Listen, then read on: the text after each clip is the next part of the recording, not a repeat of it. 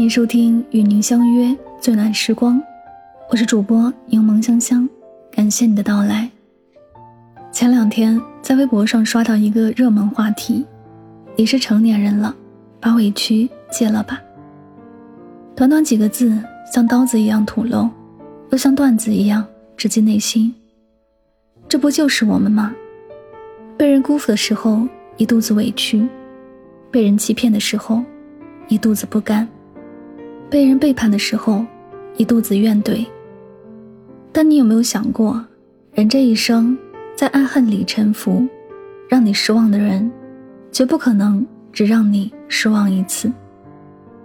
朋友小溪分手一百六十四天了，为什么我知道的这么清楚？因为小溪一直坚持在朋友圈写分手日记，从遗憾到思念，再到如今的委屈满满。这出大戏至今仍然未能落幕。分手第一天，我也不知道为什么我们之间会落得这样一个结果。分手第二天，我其实还是很想他。分手第一百六十二天，我觉得自己真像个小丑。分手第一百六十三天，我才发现这段感情一直是我付出的更多。分手第一百六十四天，我不想继续和他纠缠。可是越想越觉得自己受了太多的委屈。他俩交往三年，故事发生不少，在同一家公司上班，小西追的他，最初是轰轰烈烈，后来也甜甜蜜蜜。也许是情人眼里出西施，小西怎么看他都觉得闪闪发光，以至于他做什么，小西都愿意说一不二的跟随。他不想待深圳了，打定主意回河南老家。小溪一个潮汕姑娘，便也强行说服父母，屁颠儿屁颠儿的跟着他去那边安家了。他那时感动的不行，信誓旦旦的话说了很多。结果呢，时间长了，好像也腻了。一下班就打游戏，一说话就冷嘲热讽。一发生什么矛盾，不管始作俑者是他，还是他那挑剔的妈妈，他都觉得是小溪的错。到最后。小西气急败坏，忍无可忍，提了分手，跑回深圳，他竟也不挽留，没多久就在朋友圈官宣了新的对象，而这对于小西而言，简直就是晴天霹雳。说不委屈是假的，原本还期待着他来哄哄自己，谁能想到他早已和别人在一起。不分手还好，分手之后才发现。很多东西不能细想，那些廉价的礼物，还有虚伪的情话，以及长久以来空白的对话框，还有他对待分手不置可否的态度，其实都是不爱的证据。于是，那些藕断丝连到最后都发酵成了怨恨，那些难过不舍到最后都发酵成了委屈。用小溪的话来说，不甘心。不甘心，实在是太不甘心了。可是有什么办法呢？感情的世界从来不会给人太多选择的权利，大家都是被迫长大。有时候是遇到的人太少了，才总盼望重归于好；有时候是遇到的人太坏了，才总觉得委屈深重。看过见过的多了，我越来越明白一件事情。与其问别人为什么总是让你委屈，不如问问自己，为什么不肯放过自己？人最大的荒唐，就是在烂事上纠缠。我们这一生最大的荒唐，莫过于与不可改变的烂事纠缠不休，莫过于同不可改变的烂人牵扯不清。心理学上有个著名的费斯汀格法则，它指的是。人生中百分之十的事件，是由发生在你身上的事情组成，而另外百分之九十，则是看你对事情如何反应决定的。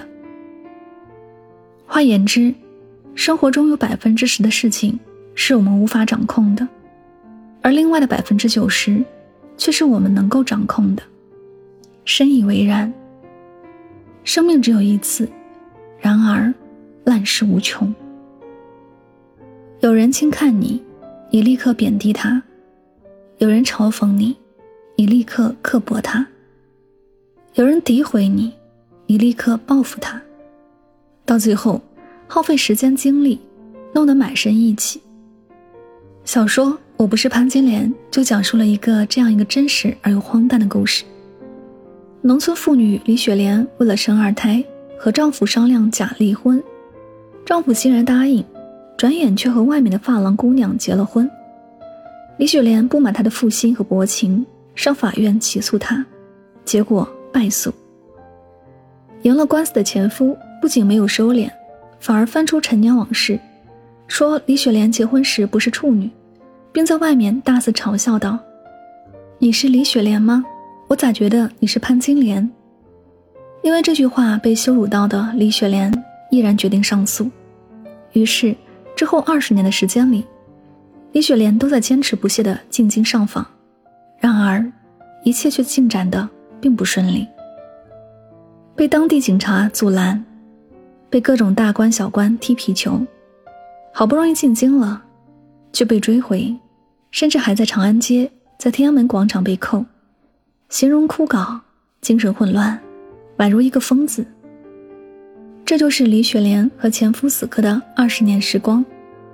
一个漂亮的女人，二十年过去，变得衰老了；一个聪明的女人，二十年过去，变得执拗了。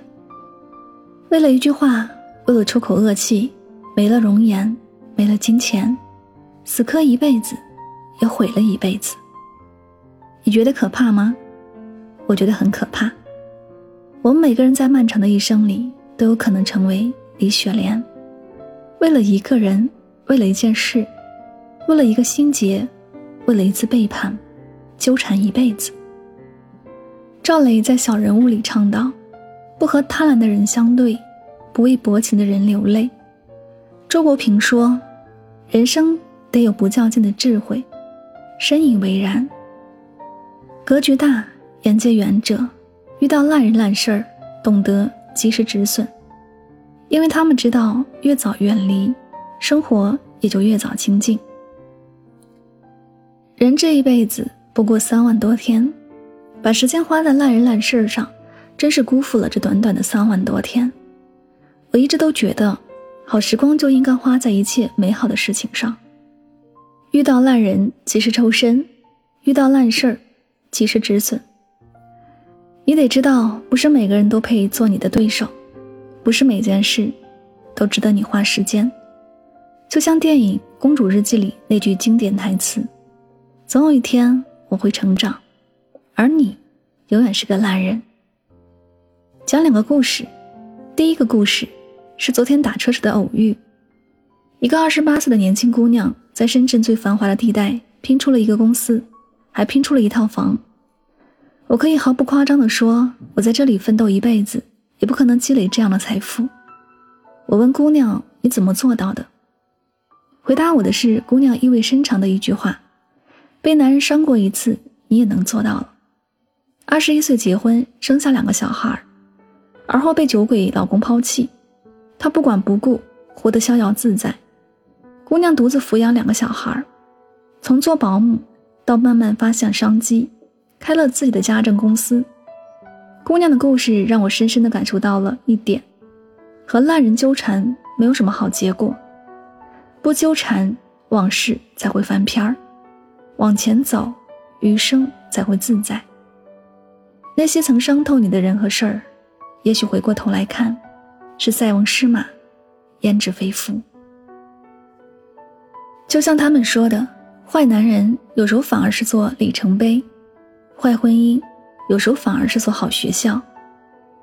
这句话用来形容张幼仪的一生再合适不过。在和徐志摩七年的婚姻里，张幼仪一直都是一个受尽冷眼的发妻。远赴英国相夫教子。便没能换来他的一丝垂爱，他那时深深醉心于林徽因，勒令张幼仪打掉腹中第二个孩子。张幼仪不同意，他便闹失踪，玩冷战。即将临产的张幼仪只得写信求助自家二哥，在二哥的帮助下，辗转到了德国，生下孩子，这时徐志摩来了，却不是探望妻儿，而是再一次提出离婚。张幼仪同意了，纵然愤慨心死，但也没有就此消沉。为了掌握一技之长，开始没日没夜的学习德文。回国后，张幼仪先是以出色的成绩受邀在东吴大学教授德语，后又创办了云上服装公司，紧跟着接管了女子商业储蓄银行。从被人质疑到被人折服，从低眉顺眼到无所不能，张幼仪谈及自己的转变，只说了一句话：“在去德国之前，我什么都怕；在德国之后，我无所畏惧。”这就是一个男人所带来的长尾效应。说到底，于张幼仪而言，徐志摩是劫，也是浪。渡不过劫，自然是鱼死网破。跨不过浪，自然是人仰船翻。然而渡过了劫，那便是柳暗花明；跨过了浪，那便是海阔天空。总而言之，什么样的结果，取决你当初做了什么样的决定。人这一辈子最难走的路，永远是心路；最难过的坎儿，永远是心坎。与其年年月月委屈着自己。不如早点把烂人忘却。与其朝朝暮暮思量着过去，不如早点把烂事看开。说到底，人生的苦乐根植于我们的内心。人生的高度从来不在于我们看清了多少事，而在于我们看清了多少事。了凡四训中有言：“昨日种种，譬如昨日死；今日种种，譬如今日生。”从现在起，让过去的过去，别再给自己添堵，也别再让自己焦虑。你是成年人了，把委屈戒了吧。你得知道，我们每个人的心就像是一个容器，放下了太多烦恼和怨恨，就放不下太多快乐与幸福了。这里是与您相约最暖时光，感谢您的聆听，希望大家在今天的节目当中。有所收获和启发，我是柠檬香香，我们下期节目再会。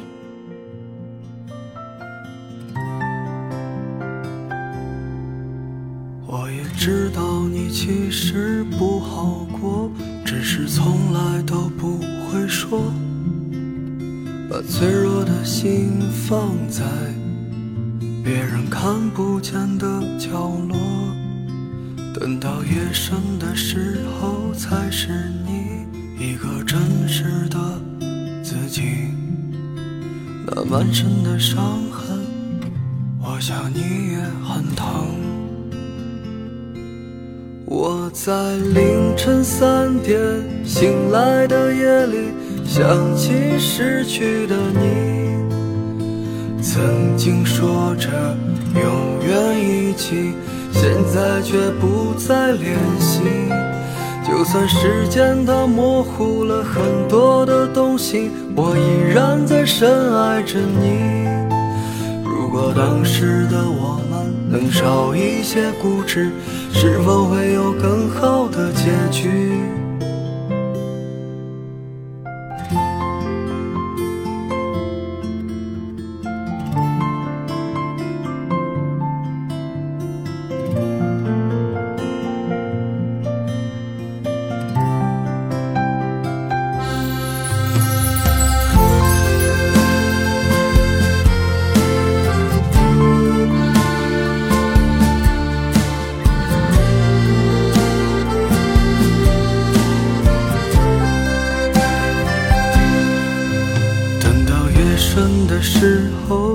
是你一个真实的自己，那满身的伤痕，我想你也很疼。我在凌晨三点醒来的夜里，想起失去的你，曾经说着永远一起。现在却不再联系，就算时间它模糊了很多的东西，我依然在深爱着你。如果当时的我们能少一些固执，是否会有更好的结局？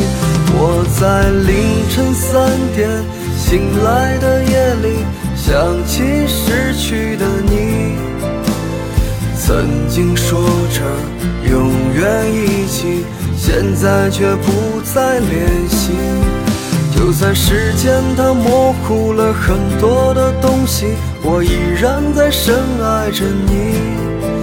如果当时的我们能少一些固执，是否会有更好的结局？我在凌晨三点醒来的夜里，想起失去的你，曾经说着永远一起。现在却不再联系，就算时间它模糊了很多的东西，我依然在深爱着你。如果当时的我们能少一些固执，是否会有更好的结局？